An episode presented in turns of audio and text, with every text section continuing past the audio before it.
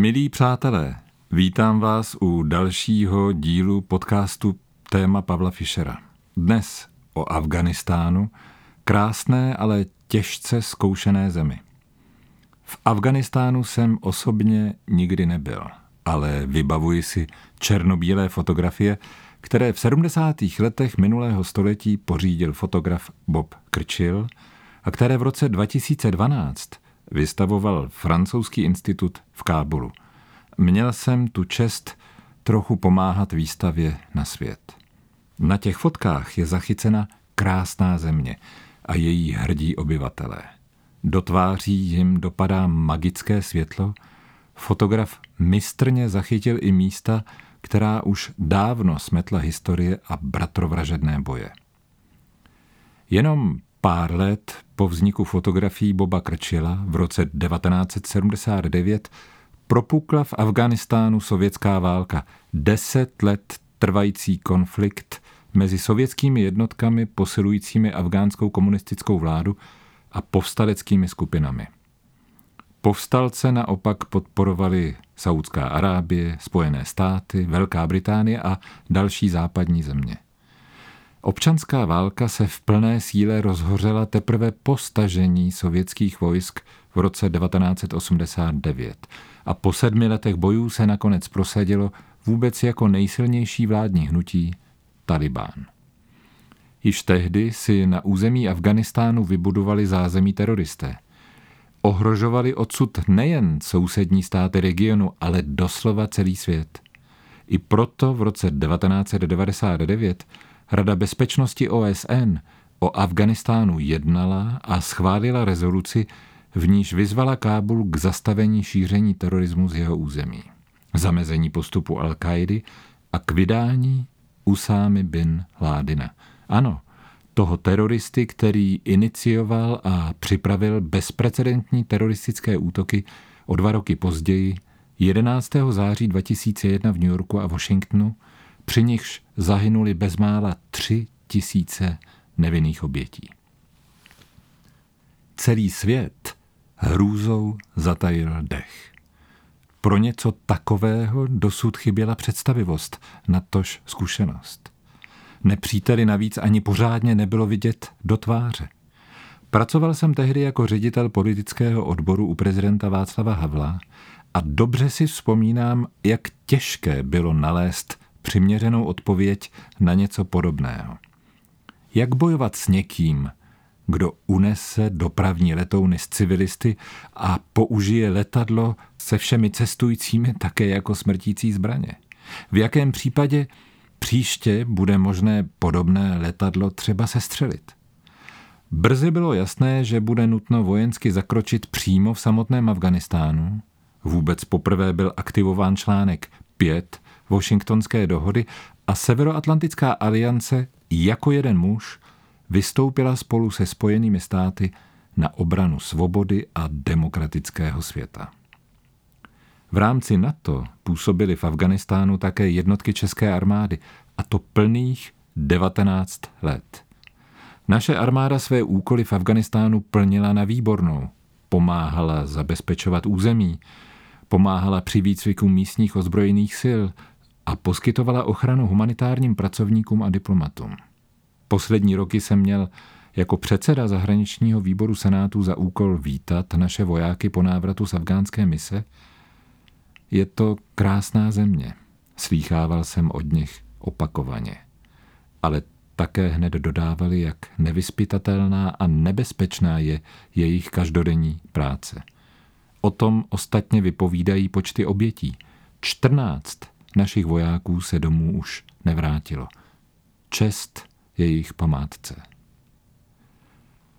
V dubnu 2021 členské státy NATO potvrdili, že z Afganistánu začnou stahovat poslední vojenské jednotky. Pro další působení v zemi chyběla politická vůle, spolehlivé analýzy a na stole ani nebyly přesvědčivé alternativy. I proto se americký volič rozhodl odejít – což je s ohledem na astronomickou výši vynaložených prostředků srozumitelné. A nebylo to jenom rozhodnutí Joe Bidena, ale i jeho předchůdců. V plánu bylo stažení spojeneckých vojsk k datu 11. září 2021. Již v květnu však jednotky Talibánu zahájily ofenzívu a postupně ovládly většinu Afganistánu. Zatímco svět sledoval, jak v katarském Doha probíhají politická jednání mocností, Talibán obratně přesvědčoval místní vládce, aby nekladli zbytečně odpor. Rychlost jeho postupu překvapila i mnohé zasvěcené pozorovatele. USA byli lídrem celé operace, měli hlavní slovo, přičemž stále platilo pravidlo together in, together out. To znamená společně do operace a společně také ven z operace. Ukázalo se ale, že v posledních týdnech ve Washingtonu neměli čas pořádně zatelefonovat ani do Bruselu, ani do Prahy, aby se dopředu koordinovaly další kroky. Mezitím 15. srpna vstoupily jednotky Talibánu do Kábulu, ústup a evakuace armád západních států, jejich občanů a vyklizení ambasád nakonec provázel spěch a chaos. Ve dnech 20. výročí teroristických útoků v New Yorku tak zůstává mnoho otázek, k nimž se přidávají další spjaté s nově nastolenou vládou Talibánu. Afganistán má stále svůj legitimně zvolený parlament a vládu. Prezident však uprchl za hranice. To je významný detail. Kdyby prezident zůstal a bojoval o svou zemi, byli bychom dnes v jednodušší situaci například ohledně zájmu Talibánu získat mezinárodní uznání. Právě mezinárodní uznání je silná karta v našich rukou a rozhodně není důvod ji vynášet rychle do hry. Pokud navíc v nové vládě usednou mezi ministry i mezinárodně hledaní teroristé, společnou řeč s nimi nenajdeme nikdy.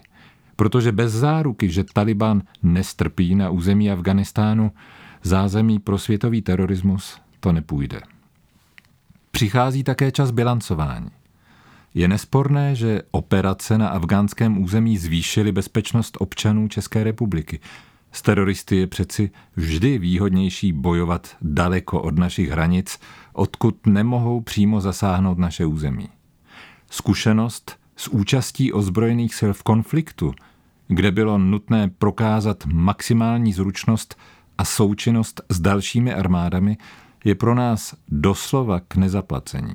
V tomto ohledu je pro náš stát zásadní uvědomit si, že stále dáváme do modernizace naší obrany žalostně málo. Ve výsledku to může působit jako chování černého pasažéra, který se veze s ostatními, a černý pasažér určitě není ten, s kým se řidič autobusu radí, kudy má jet. Zkušenost z Afganistánu bude třeba pečlivě analyzovat a zhodnotit také v rámci aliance. Z mnoha členských států zaznívá, že poněkud jednostrané rozhodování USA v poslední době vyvolává potřebu strategicky autonomnější Evropy. USA se bezpečnostně otáčejí již desítku let do Ázie a přitom blízko Evropě leží africký kontinent, který se dal do pohybu.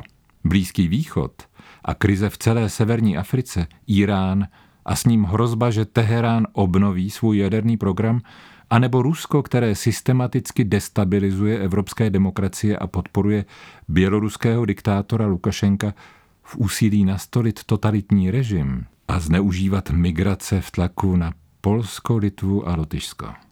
Jistě, že je třeba, aby státy Evropy posílili obranu, ale také diplomacii.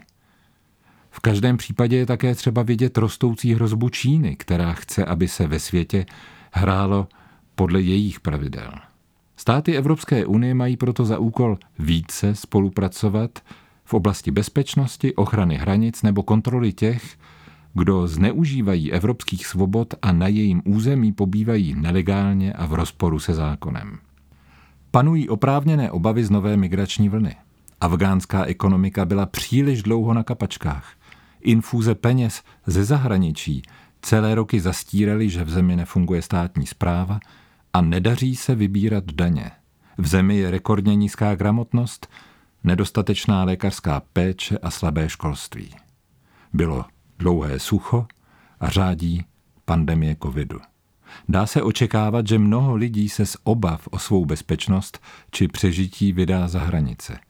Jenže Na světě dosud neexistuje žádné právo, které by lidem zaručovalo svobodu vybírat si zemi na mapě světa a odejít tam za lepším živobytím. A takové právo ani existovat nebude. Nyní Afganistán nutně potřebuje především mezinárodní humanitární pomoc, a to i od České republiky. Blíží se zima, polovina dětí mladších pěti let trpí podvýživou, bez pomoci nesmí zůstat ani 18 milionů obyvatel, což je celá polovina populace.